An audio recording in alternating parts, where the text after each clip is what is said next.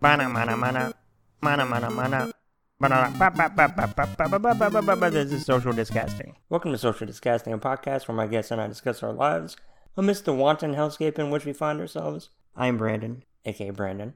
Hope you're well. My guest is a journalist, having served as the director of video at The Daily Beast and Deadspin, where he was also a senior editor, as well as a media consultant and political strategist, who, as of March, has embarked on a massive archival project, which we'll be talking all about. Please welcome Timothy Burke. Welcome. Howdy. Hey, thank you for coming on. I really appreciate it. The first question. It's a very fun, complicated, easy to ask, difficult to answer question. How are you? You know what? Uh, I am. I'm doing all right. It's been. It has been for as long and as temporally amorphous a year as this has been.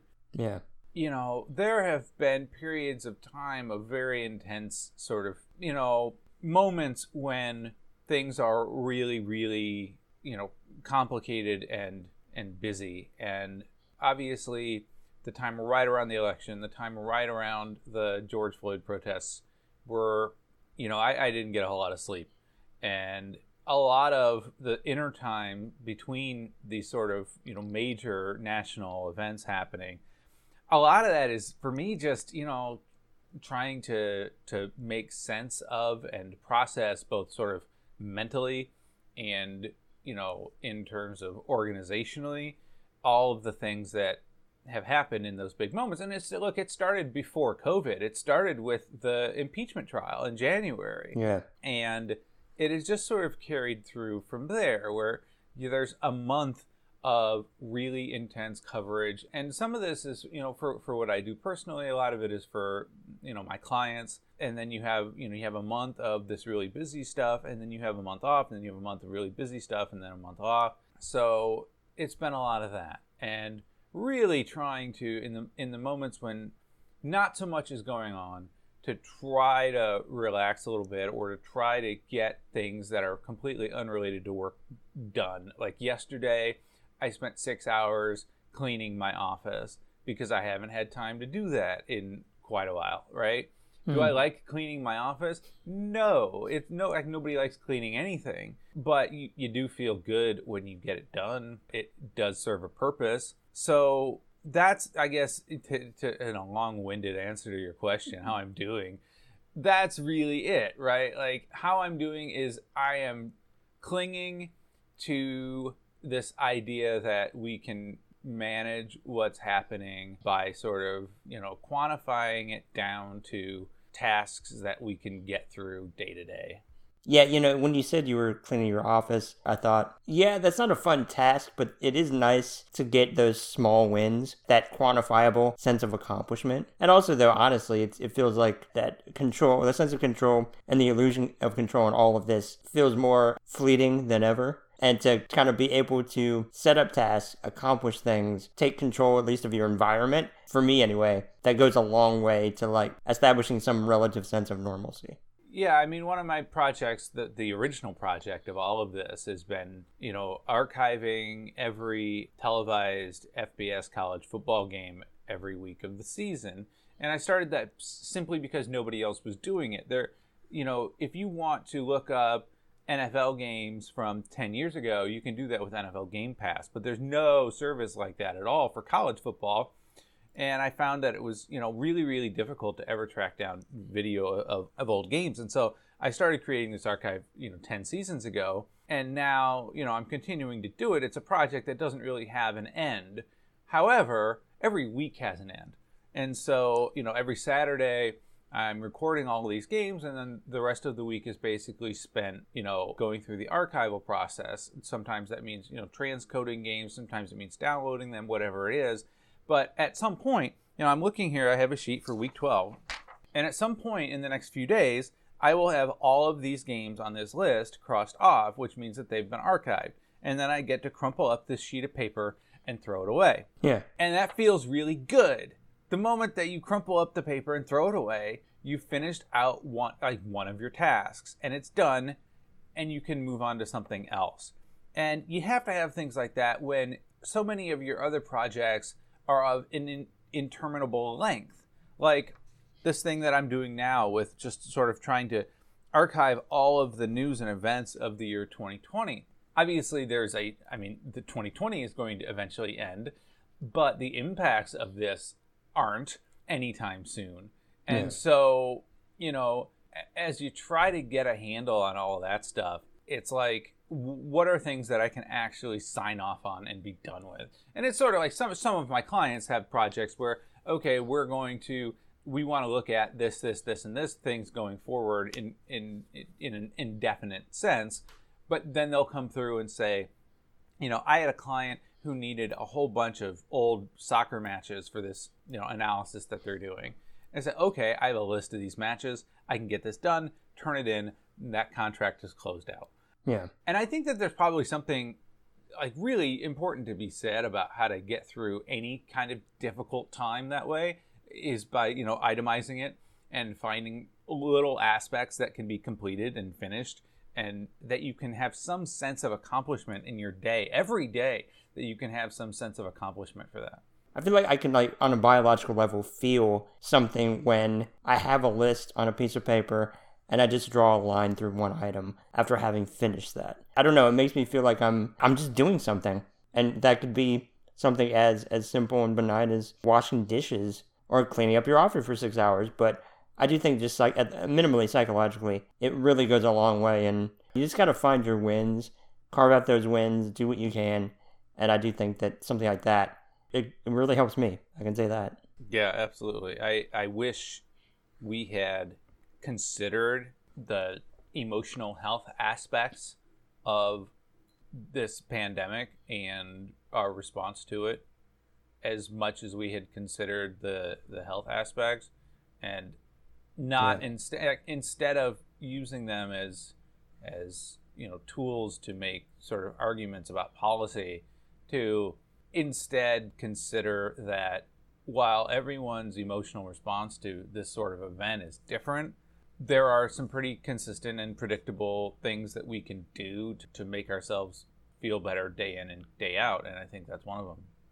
Absolutely, yeah. I uh, I know going into this year for me, Funnily enough, like a goal, a thought was, or just something to be conscious about was practicing self care and def- getting a better definition of what that means to me and for me, and it's really turned into man, what a crash course this has been in that and just trying to I don't know, I always liked it in my head too. You're running with the bulls in Pamplona, and the bull is what feels like some kind of like psychological breakdown that I'm doing everything I can to just keep as much distance as possible between me and the bull. This is all just so unfathomable and so impossible to comprehend as we're in all in some form of shock dealing with something that is just so innately cinematic. It really took me a long time to go through, maybe even like the stages of grief of realizing what we're going through, especially when, you know, at the time, we could never have guessed. The worst case scenario feels like that this would still be going on today, and it is, and it's bigger, badder, worse than ever. I, I can't even wrap my head around that, and we've been in this for months now. I guess that I've always sort of taken this approach that, you know, I think about, you know, my, my grandmother and what she experienced as a younger person during World War II. And, you know, one of the things that we, when we talk about sort of history and everything else, you really have to think, like, we were attacked at Pearl Harbor in 1941, and it was another three years before something that the American people could really grasp as being a, you know, a major offensive started to come together because you know the reporting from the Pacific Theater was really sporadic and, and unclear, and and most of it wasn't really reported at all. So there just had to be sort of this faith that the country was mounting an adequate response to, you know, a war that was happening on two opposite sides of the world. One of which, you know, you're getting these daily reports about you know German offensives and here and there and taking over Europe and everything else, and not like not really getting any information on what we were doing about it. Yeah. So you know that's I guess what I sort of think is that the you know people had to have a great deal of faith that things were happening and things were going to work out. And that's, I guess, why it's so harmful the the leadership in our in our government now that they are not only you know sending the sort of nonverbal signals that they're not doing anything to deal with the COVID outbreak, but they're saying it verbally that, that we're not going to do anything about it. Mm-hmm. And you know, it's weird because you know, living in Florida where the response has been even less adequate than it's been in other parts of the country. In, in this argument that oh you know that one of the big influences was you know the increased unemployment aid well everyone seems to have forgotten that we didn't like our unemployment system went down nobody got unemployment in Florida you know it's it's just I don't that's I think part of the desperation of this. And and one of the things that I can't quite understand is is where these people are who are so comfortable with the state of things. Yeah. And you know what their lifestyle is like that they aren't affected by this pandemic. And I'm just really curious how they condition themselves to see all of this as being fine. So. Or worse, that they're doing the best they can in all this. I, I can't wrap my head around that. What are they seeing, or what is it that they're, you know, they're just sticking their heads in the sand and, and not paying attention and just being like, oh no, it's fine, it's fine, it's fine, everything's fine. I, I can't. You take a look at anything for one second, and it's very clearly not the case. And it's as bad I mean, it's truly worst case scenario. I mean, it's. I, I just I just don't get it. Yeah, I mean, and, and part of me doesn't want to, right? Yeah. Part of me doesn't want to have to confront wherever or whatever that is because it's it's a dark place. It is, and you have a truly unique position right now, and truly unique in that you're literally the only person on the planet doing this and that is your art. You've you've been archiving major news feeds and not major news feeds. Was it 24 hours a day since March? Is that correct? Like, like please explain. Basically, yeah. I mean, since really, and, and it really, I mean, I say since March, but it really kind of started with the impeachment. But I just started to, I, I originally thought that it would make for an interesting sort of film to look at how sports came to a stop mm-hmm. and and do so with archival footage entirely. Um, you know, I, I, I really think that one of my favorite documentaries is is the one about how the OJ Bronco chase happened in the middle of the NBA Finals and everything else that was happening. Yeah, that 30 for 30. How, you know, it was made entirely of archival footage. And I thought, you know, that this would make for a very interesting story as well. Especially how, you know, you had an ACC tournament game canceled in the middle of the game it just ended. The game just ended. And how, you know, every other sport and how the announcers had to, you know, like spring training games. Well, we'll see you in two weeks. And and you know, we didn't we didn't see him in two weeks, right? Yeah. Uh, the approach and like it the way that people responded to that then tells you so much about what messaging was coming about what was really happening with this.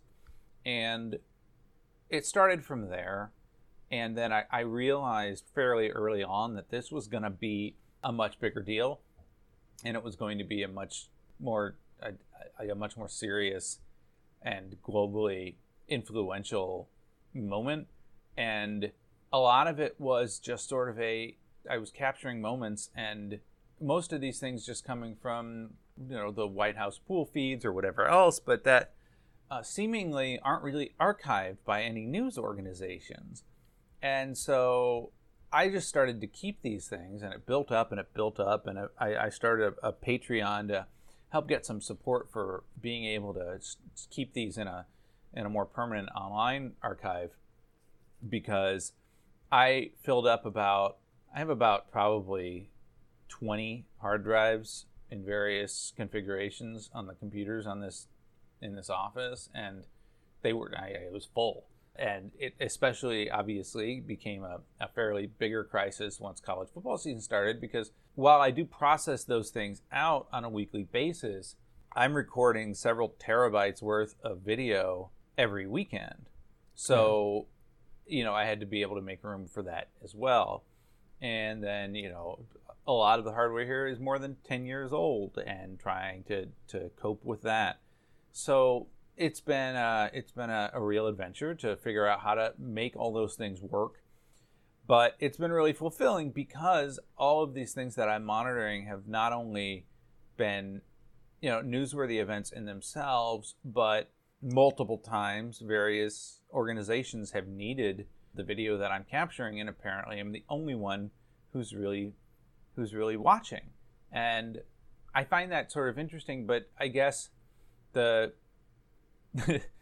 there's only so many you know, I've been doing this for a long time. I started watching one thing at a time and then it was 3 and then it was 5 and and it does take a certain level of I guess skill to be able to know what to look for mm-hmm. and to be able to to not really watch anything but to just sort of have an, a, a sense for what's happening and do my watching through you know targeted twitter searches or whatever else that might be in order to be ready to capture something if it's happening and that's i, I think sort of what my approach is here to a lot of this stuff because yeah, it's not. Oh, I, I, imagine it's probably overwhelming to try to do this on a, on a large scale for people who aren't used to sort of consuming this much visual information at once.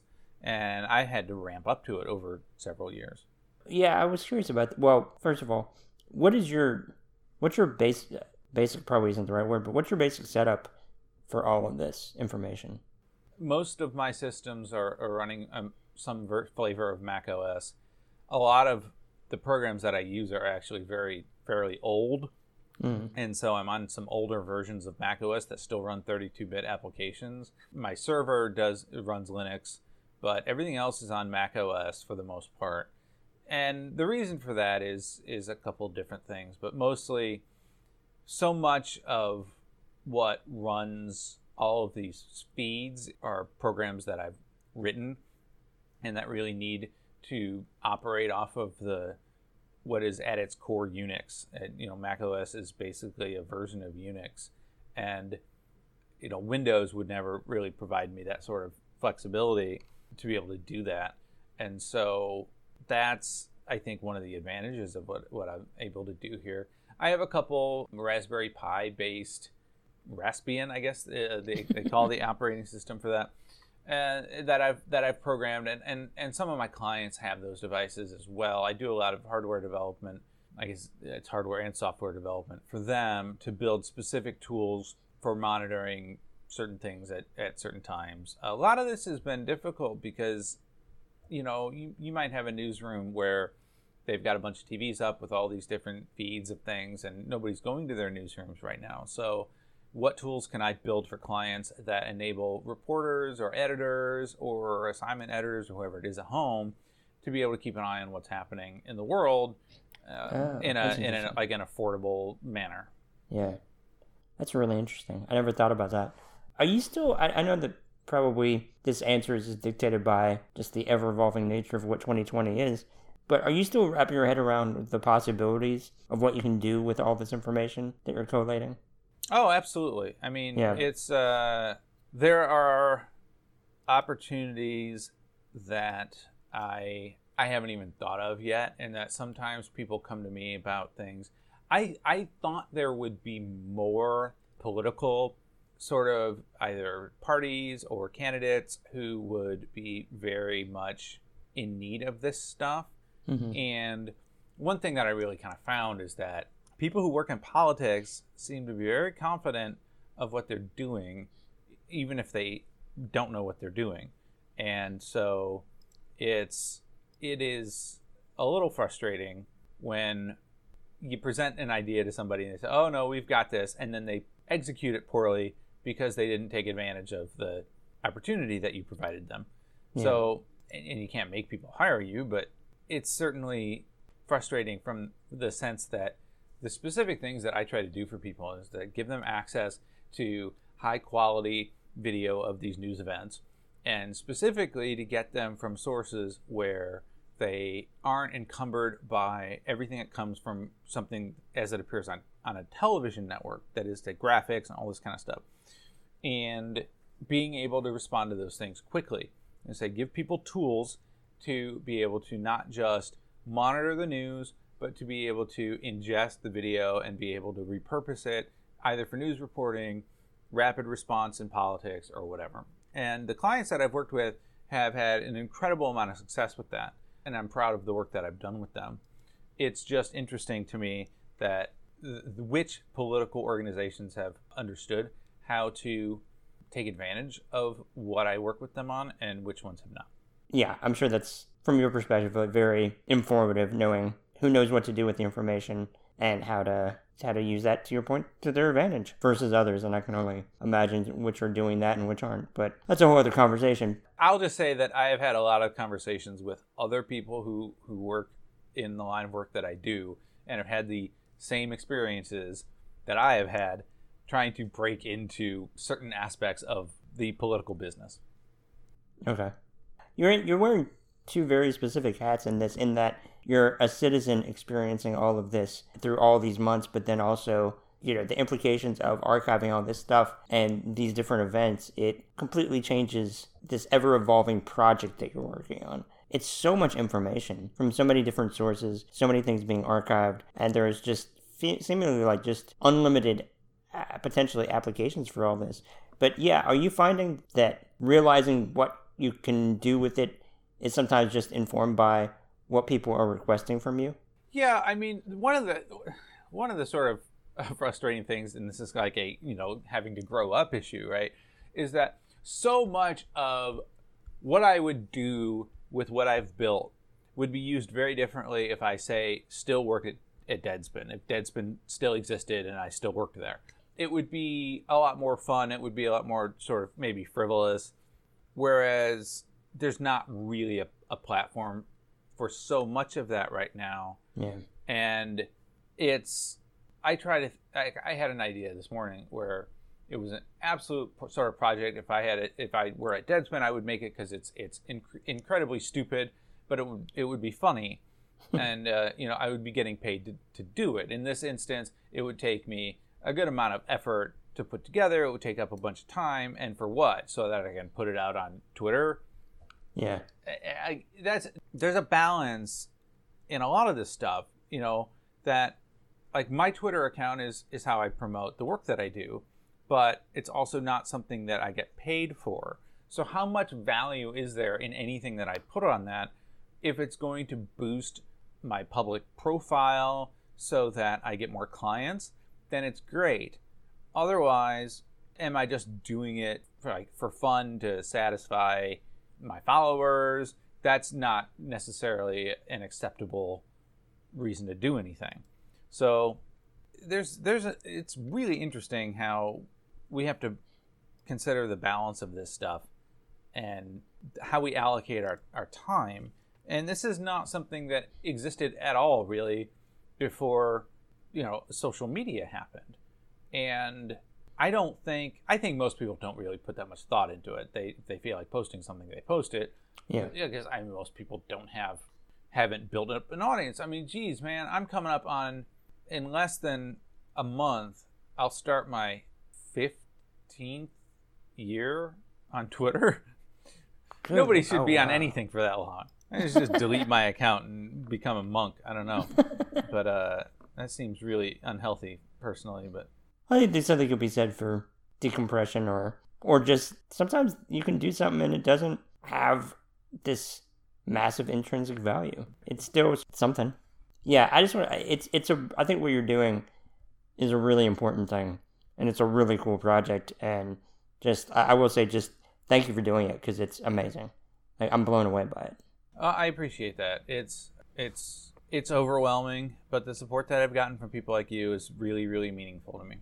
I'm, I'm glad. And hopefully, uh, you know, this is, I don't want to take up too much more of your time, but yeah, can please point people toward plug whatever you need to, including the Patreon, which is 100% worth. Oh, uh, I appreciate that. Yeah, I mean, it's uh, it's pinned to the top of my Twitter profile, and I'm at Bubba Prog, B U B B A P R O G on Twitter, but um, it's um, I, it is incredibly helpful for, for my ability to continue doing this, and, and we've already had results as as I sort of have outlined on Twitter and and on the Patreon that um, the the efforts that people have made to support this project have had returns in what I have been able to provide to other media outlets and what we've done with like last week tonight with John Oliver and a lot of other things. That's awesome. So yeah, thank you for your time. This was really cool. So thank you again. Well, thanks for the invitation. It was really nice to, to have an opportunity to discuss this stuff. Yeah, absolutely. Any little bit of uh, light that can be shown on this project, I'm all about it because it's again, it's really cool. Thank you all for listening. Please take care. Please wear a mask. Stay safe. Thank you. Bye.